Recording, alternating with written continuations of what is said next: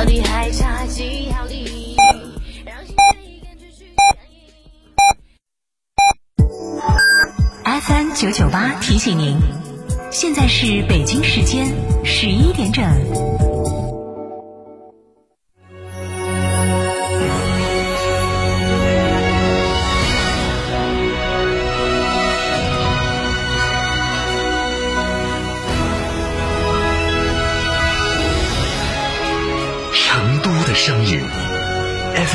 九九点八，成都电台新闻广播。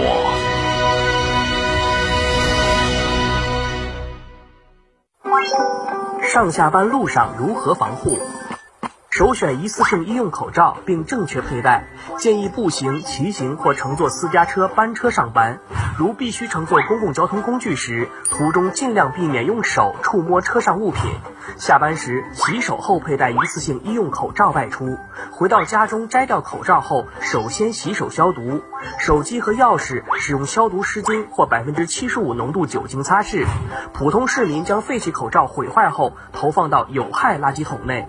有发热、咳嗽等症状市民，用五十六度以上热水浸泡三十分钟，或用酒精喷雾消毒后密封丢弃到有害垃圾桶内。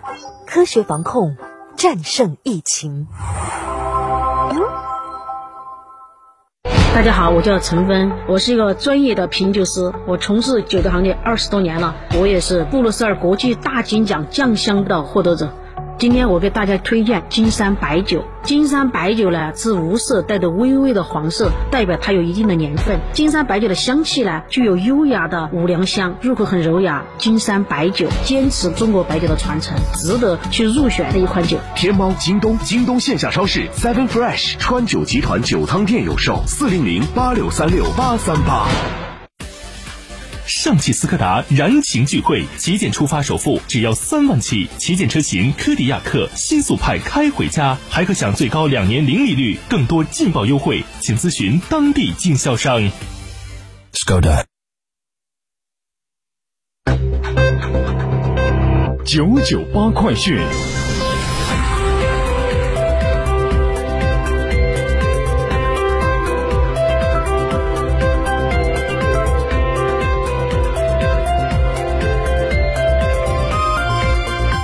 北京时间的十一点零二分，欢迎收听这一时段的九九八快讯。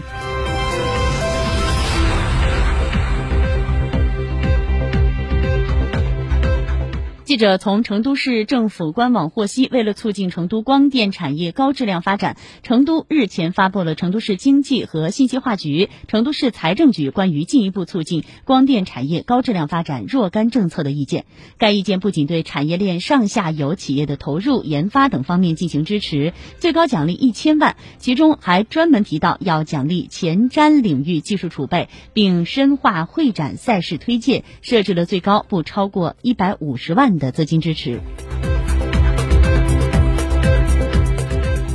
在强化价值链提升方面，成都队在市域范围内围绕光电产业固定资产投入达到十亿元、五十亿元、一百亿元的，分别给予八百万元、九百万元、一千万元的奖励。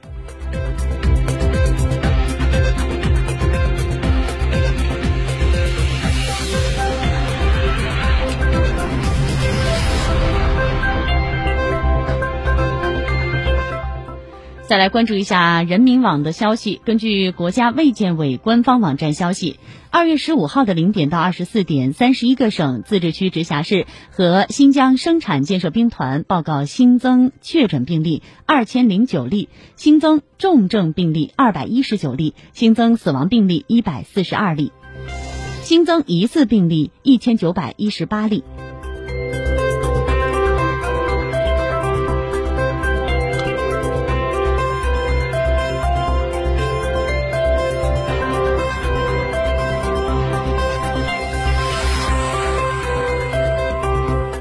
川省新冠肺炎确诊病例当中，中药、中医药治疗参与率达百分之九十。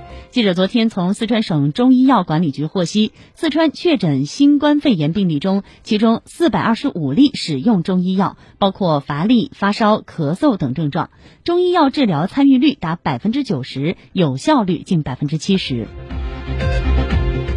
目前，四川省派出七批共二百七十一名骨干的中医医疗队支援湖北，积极运用中医药救治患者达二百零九名，出院患者五十六名。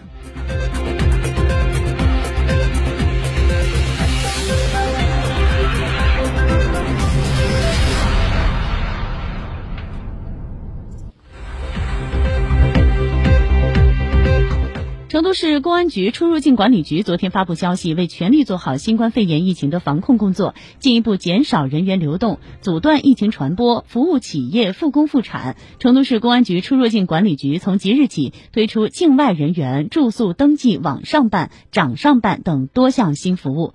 据悉，在境外人员住宿登记网上办、掌上办方面，来蓉境外人员可以登录成都市公安局出入境管理局官方网站或关注微信公众号“成都出入境”，选择境外人员住宿预登记模块，就可以申报办理这项业务。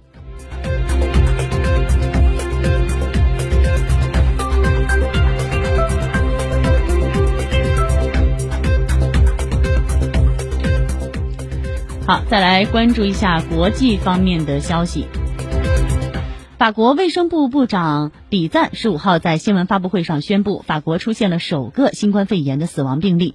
根据介绍，这位患者八十岁，是来自武汉的游客。该患者一月十六号抵达法国，出现症状以后，从一月二十五号起在巴黎的医院进行隔离治疗，住院期间健康状况持续恶化。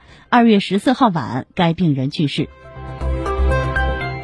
埃及卫生部十四号报告了首例新冠病毒感染病例。卫生部发言人哈利德当天发表声明说，一名外国人的新型冠状病毒检测结果呈阳性，目前感染者情况稳定，未明显，啊未显现任何症状，已被转移到指定的医院隔离，其住所也已全面消毒。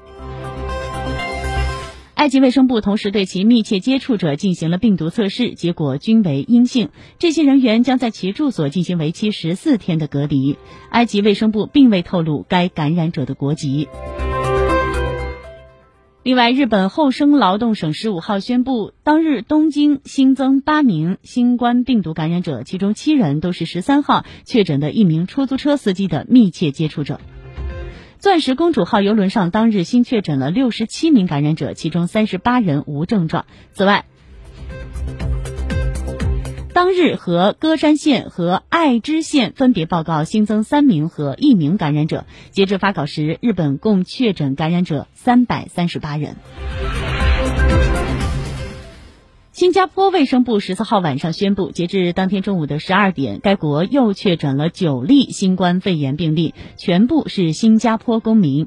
所有新增确诊病例近期都没有去过中国。目前，新加坡确诊病例数已达到六十七例，其中十七例已完全康复出院。此外，四名在马来西亚确诊感染新冠病毒的中国公民在接受治疗后痊愈，于十四号获准出院。这四名中国公民为一家人，一月下旬在马来西亚确诊，此后在首都吉隆坡附近的医院接受治疗。截止到十四号的下午，马来西亚共有十九例确诊病例，其中七例已痊愈。当地时间十五号，经我驻越南大使馆积极同越方协商沟通，越南航空公司安排胡志明市至广州，建港至内至河内至广州。